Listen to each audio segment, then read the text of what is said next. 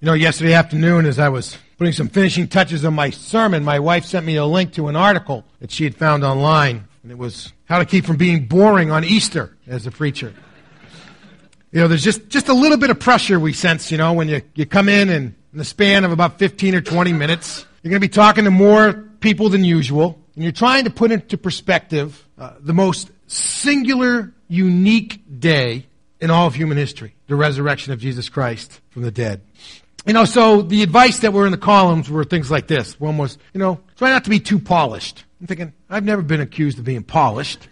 Sometimes maybe saying some things from the pulpit that I shouldn't say, but I've never been accused of being too polished. So try to be funny. I'm thinking, all right, I can do funny looking. So I've got that one nailed down. said, don't appear too smart. I said, well, that shouldn't be very hard either. But it did say, try to be short. And that's probably the hardest thing. So let me get right at it today.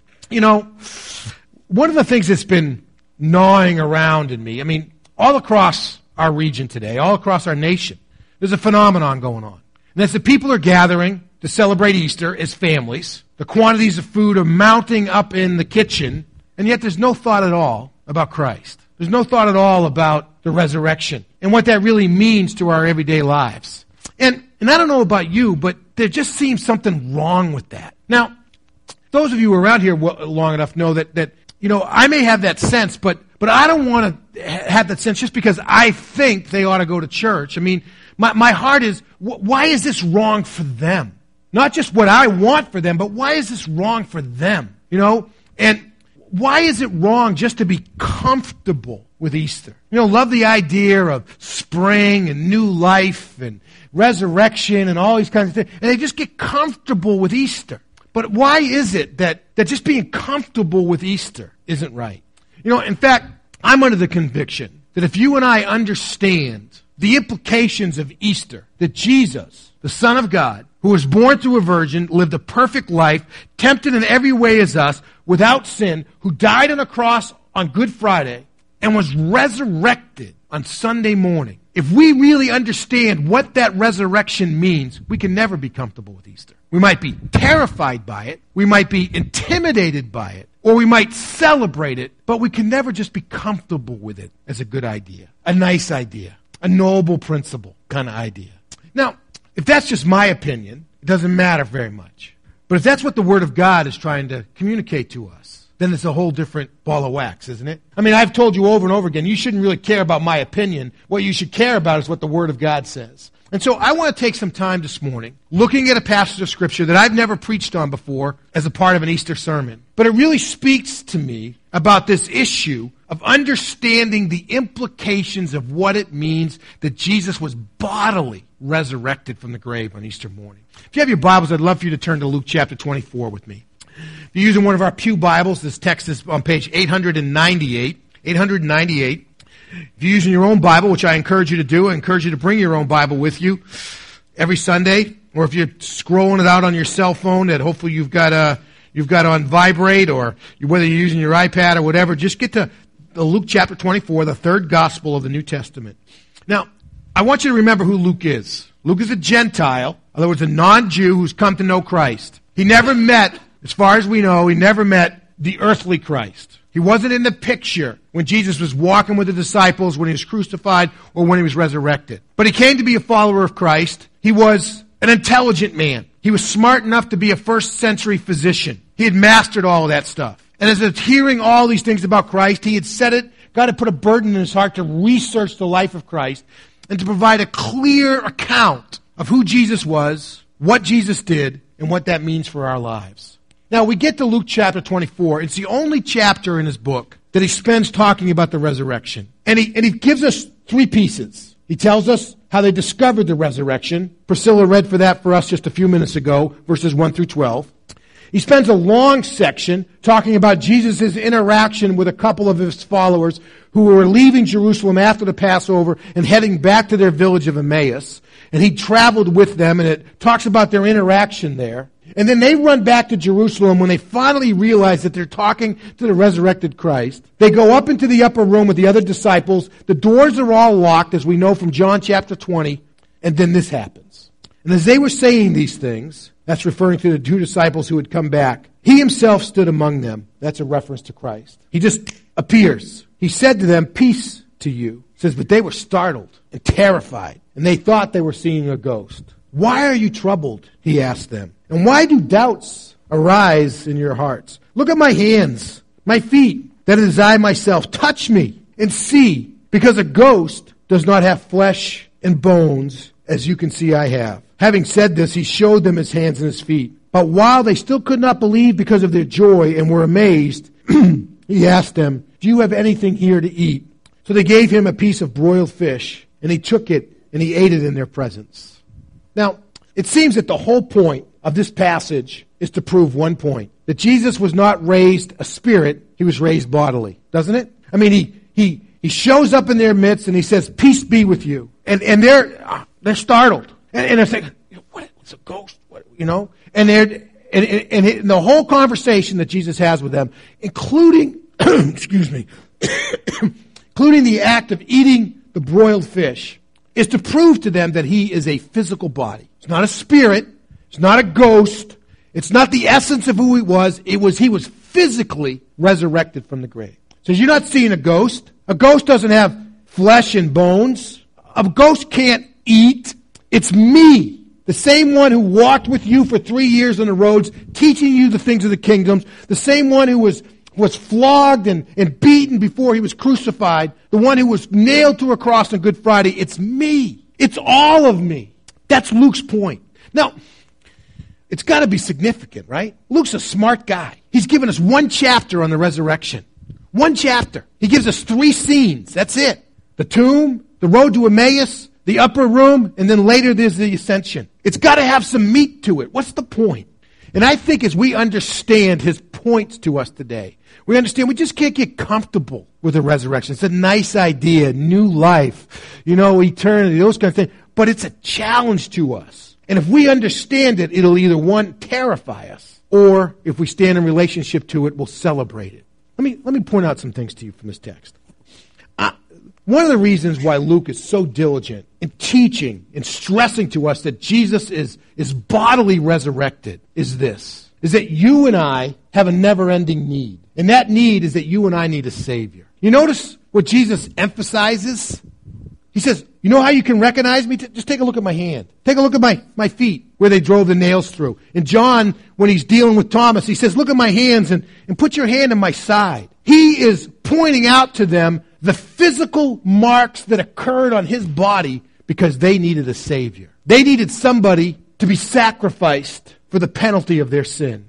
And now in his post resurrection appearance, Jesus is saying, I'm still the same body and I'm still wearing the marks. He's still our Savior. He's forever our Savior. In fact, it's interesting. If you go over to Revelation, and Jesus is described there in some amazing terms, you know, in Revelation 1 and some other places, Revelation 5 and others, you know, the description of him with, you know, with, with, of his eyes and this, you know, the sword that comes out of his mouth. etc. They're incredible descriptions. And, and I can't begin to tell you all of what that means. But it's amazing to me that in Revelation chapter 5, verse 6, that even with all of this incredible description, it seems like this metamorphosis, this transformation that's come over Jesus in his glorification, he still looks like one who was slain that somehow or another, even in his ascended form, if, with the Father, walking around with God, being a part of the, the throne room of God as the Son of God, even in the state of glorification, he still bears the marks of having been slain for us. One of the reasons why it's so important that you and I understand that Jesus was bodily resurrected,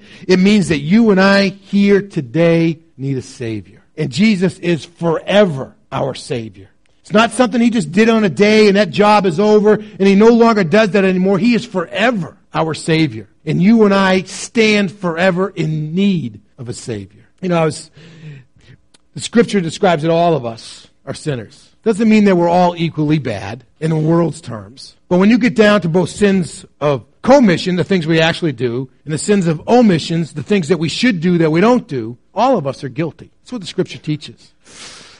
I was down earlier this, um, this week to Roger Williams University. My youngest son, who's in college, had, a, had an away baseball game there, so I snuck out for the afternoon and I went down for a doubleheader. They got clocked the first game. Second game, they came from behind in extra innings and won. It, so it made the ride home just a little bit better because there's no easy way to get to Roger Williams. You know, you're just going to have to just drive through whatever and get there anyway. So it was interesting. Just before the game started, you know, I'm standing behind the, the, the backstop, right behind home plate, and a couple of college students climb up into the bleachers next to me, and um, and, and, and within a couple of minutes, they pulled out a cigarette to light it up, the two or three of them. And just like that, the AD appeared out of nowhere. He said, "This is a smoke-free campus." You know, and and so oh, you know, I'm sure they knew, but they were starting to put thing, and then they and I watched them. They wandered away to a gazebo that was about 150 yards away, and then they lit up and smoked where nobody bothered them. And then they came back. But but this idea that had a smoke-free environment, I just kind of brought back memories of a couple of weeks ago when we had a power team here, and the big guy was talking about the fact that in the in the presence of God, it's a sin-free zone. And there's no way for any of us who have sin to be able to get into a sin-free zone if we don't have a way to be made sinless. And that happens through a Savior, a deliverer, one who paid the price and makes us whole. And, and the bodily resurrection of Jesus Christ says that He is and can and will be our Savior, and that you and I are perpetually in need of a Savior. I don't know if any greater contrast of the message of sin and of the hope of an eternal Savior is any clearer than what's going on in Rwanda this weekend. Called my pastor friend Theophile Rugabera there yesterday. You know, and he was just, it was late in the day for them, about, I don't know, 5.30, 6 o'clock, and he was actually just getting ready to go on the radio to talk in the evening. But they were, con- they were concluding a day of remembering the genocide. Yesterday was the 18th Memorial Day for the genocide. For those of you who aren't familiar, back in 1994, in the span of 100 days, Rwandans killed other Rwandans, literally by hand-to-hand combat killed o- over 800,000 Rwandans. Wasn't like, you know, the, the, the, the, Holocaust where they got them off neatly to gas chambers and never, nobody really ever saw. These were neighbors who picked up their hoes and their rakes and their machetes and literally just slaughtered their neighbors. And you can see the depravity of man at its fullness. The capability. I mean, the, even the guys who participated in it, now they just cannot understand themselves. You can see the power of sin. And here they are remembering that on Saturday, and the very next day they get to celebrate the possibility of new life in Easter. The bodily resurrection of Christ means that even though our need never ends, God's provision of a Savior never ends. Because Jesus is forever the one who is slain. There's a, there's a second truth. And, and because we need a Savior, it should never make us feel comfortable. We can celebrate that He's our Savior, or we can be terrified or intimidated that we don't have Him as our Savior, but we can't just get comfortable with the idea that there's a better future out there somewhere because of the resurrection. Second truth. And, and, this is a little harder to, to, to get at, so just hang with me.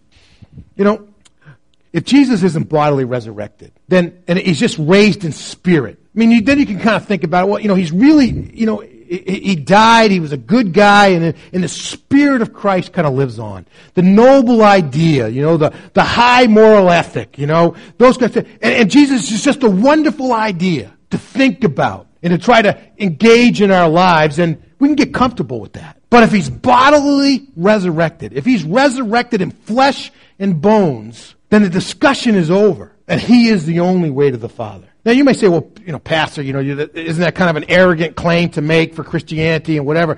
I want to tell you, I'm not the one who figured that out. It was the Greek philosophers that Paul encountered in Athens in the 17th chapter of the book of Acts. They knew exactly what the implications were. If Jesus was bodily resurrected from the grave, that meant the discussion about how to know God, how to relate to God, who God is, that all of that discussion was over. Just just flip over one, one, one book. You're in Luke, skip past John, just get the book of Acts. Just go into your right. 17th chapter. Paul's in Athens. He's there by himself, right? you know, there's been trouble in the cities he's been in before, and so they, he's kind of taken there by himself, and they tell him, I think they told him, stay out of trouble. Just stay indoors, you know, that kind of thing. And, and he's, he's wandering around the city and he's seeing all these idols and he's seeing the temples to all these foreign gods and he's, and, and he's just troubled in his spirit by all of this. And so he finally goes into the synagogue and begins to teach. And then when they close down for the day, he goes out into the marketplace and he's talking about all these ideas about who Jesus is. And, and the scripture tells us that, um, that the, the Greeks had nothing better to do than to sit around and hearing new ideas all the time. Verse 21 says, Now all the Athenians and foreigners residing there spent their time on nothing else but telling or hearing something new. They just wanted to kind of get it all, right? So they invite Paul to come give a speech to them. And they do it on Mars Hill, the place where the, the best ideas were exchanged. Paul shows up. Verse 22, he begins to teach. Men of Athens, I see that you are extremely religious in every aspect. For as I was passing through and observing the objects of your worship, I even found an altar on which was inscribed to an unknown God. Therefore, what you worship in ignorance, I proclaim to you. The God who made the world and everything in it, He's Lord of heaven and earth and does not live in shrines made by hands, neither is He served by human hands as though He needed anything, since He Himself gives life and breath in all things. From one man He has made every nation of men to live all over the earth and has determined their appointed times and the boundaries of where they live, so that they might seek God and perhaps might reach out and find Him. That's that whole grappling, you know, how do we find God? There's many pathways to the summit of truth. Everybody's kind of looking. So they're seeking God. and Perhaps they may reach out and find Him, though He is not far from one of us. So they're, they're tolerating all this stuff, right? God's creator. Can't be, can't be shaped into the form of images. You can't be restricted to a temple. I mean, he's rattling their spiritual cages, and they're just taking it. But look what happens when you get down to verse 30. It says, Therefore, having overlooked the times of ignorance, God now commands all people everywhere to repent, because he has set a day on which he is going to judge the world in righteousness by the man he has appointed. He has provided proof of this to everyone by raising him from the dead. And then what happens? Look at verse 32. When they heard about the resurrection of the dead, some began to ridicule him. That word's not actually strong enough. They see, had to sneer at him, you know. It's, they understood. I mean, that was it. The discussion was over. Lecture done finished, you know. They got up and they walked out. Why? These guys who had spent their lives thinking about how to know God, they understood that if Jesus is resurrected, the debate's over. The debate's over. I mean, if he's raised in spirit, let the debate rage. But if Jesus is raised physically from the dead, the debate is over. He is the way, the truth, and the life. And no one comes to the Father but by me. That's what it means. So how can you be comfortable with that? You can either celebrate it because you're on the way, or you can be terrified because you don't want to be on the way, but you can't get comfortable with it at all. You see, the resurrection of Jesus is different. It's not like Lazarus. Lazarus was brought back to life. Jesus was resurrected. John, you know, Jesus brought Lazarus back to life in, in John chapter 11. You know, he, he goes to the tomb and he, and, and, and, and he says, he calls Lazarus out and he tells him to move the stone. The stone was moved so Lazarus could get out. When the stone is moved at the resurrection of Jesus, it's not so that Jesus can get out. It's so that Mary and Martha and Peter and John, so they can get in. That's why the tomb's moved. It's totally different. Lazarus, once he came waddling out, he was all wrapped up in his mummy clothes, you know. They, he said, well, you know, re- release him, untie him, let him go. What happened to the clothes of Jesus? It says that he's just were laying there with a face cloth set aside. Resurrection and resuscitation are two different things. See, when you're brought back to life, you still have to die. When you're resurrected, you've defeated death. You've conquered death. You've smashed death. You're victorious over death. The, the, the, guys in, in Athens, they knew that. They could get it right away. So they would tolerate, we got one creator. He's made all the nations. You can't worship him by the images. All your temples are wrong. They could take all of that. But when it got to the point where they said Jesus is resurrected, they closed the door. Because at that point, it's end of discussion. He is the way, the truth, and the life, and no one comes to the Father but by me. And we can celebrate that, or we can be scared by it, but we can never just be comfortable with it. One last reality. Back to Luke 24. One of the goals was to be short, right? So I'm trying to work on being short. Here we go, really quickly. Got to draw a couple quick contrasts. John chapter 20. Mary's in the garden. She's weeping because they've taken away the body of her Lord and they don't know where he's gone, kind of idea. And, and, and, and his figure shows up in the garden and she thinks it's the gardener. Guy showed up early to take care of the place and, and she, she calls out to him and when he calls her by name Mary, she recognizes that he's Jesus. And she says, Rabboni, Rabbi. And she reaches out and she grabs him and he says, stop clinging to me. Now you got that. Don't touch me. Here you got in Luke 24, touch me and see. Touch me and see. Go ahead, touch my hands. Touch my feet. In John, it's touch my side, Thomas. Go ahead. What's the difference? In John, Mary's trying to cling to Jesus like she had him before, so that Jesus could be with her. In Luke 24, and so she uses the word rabbi, teacher, stay here and be for me, be mine kind of idea. In Luke 24, Jesus is saying, touch me and see. Enter into a relationship with me so that, I, so that it's not me being with you, but it's you being in me. The, the marvelous thing about a bodily resurrected Christ, he's still a person and he's still inviting us to touch and to see. He's inviting us to enter into relationship with him.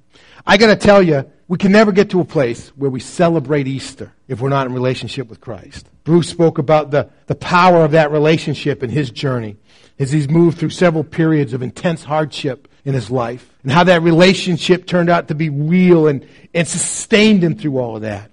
Jesus, as physically resurrected, is still offering us relationship today. It's different than the way that you and I relate to one another, the way that Mary wanted to relate to him, but it's still relationship, a relationship that's built on the confession of our sin, our acknowledgement of Christ for who he is, and our commitment of faith to live with him and for him and in him. You know, one of the things in the article said not to oversell it. So I'm not going to try to twist your arm today. But, but I don't think you could ever get to a place where you can really celebrate Easter if you're not in relationship with Christ. And we, have got some simple ways you can do that. In, in your chair backs in front of you, there's a, a simple card. If you think this is the moment where you said, you know what, I've been thinking about these things, and yeah, I've been comfortable with Easter and Christmas and stuff in the past, but boy, you know what, I want to celebrate it. I want to have Christ in my life. You can take that step today. All you got to do is in your own heart, with eyes open, you don't even have to say audible words. You could just say to God, I understand I'm a sinner. I've done stuff that not, that I'm not even proud of, let alone God being able to be proud of. And I confess those to God and I ask Him to forgive me for the Savior who was raised bodily. And then just commit your life to being a follower of Christ. You don't know what all that means yet? We'd love to help you out with it. You can just take that card or you can even use your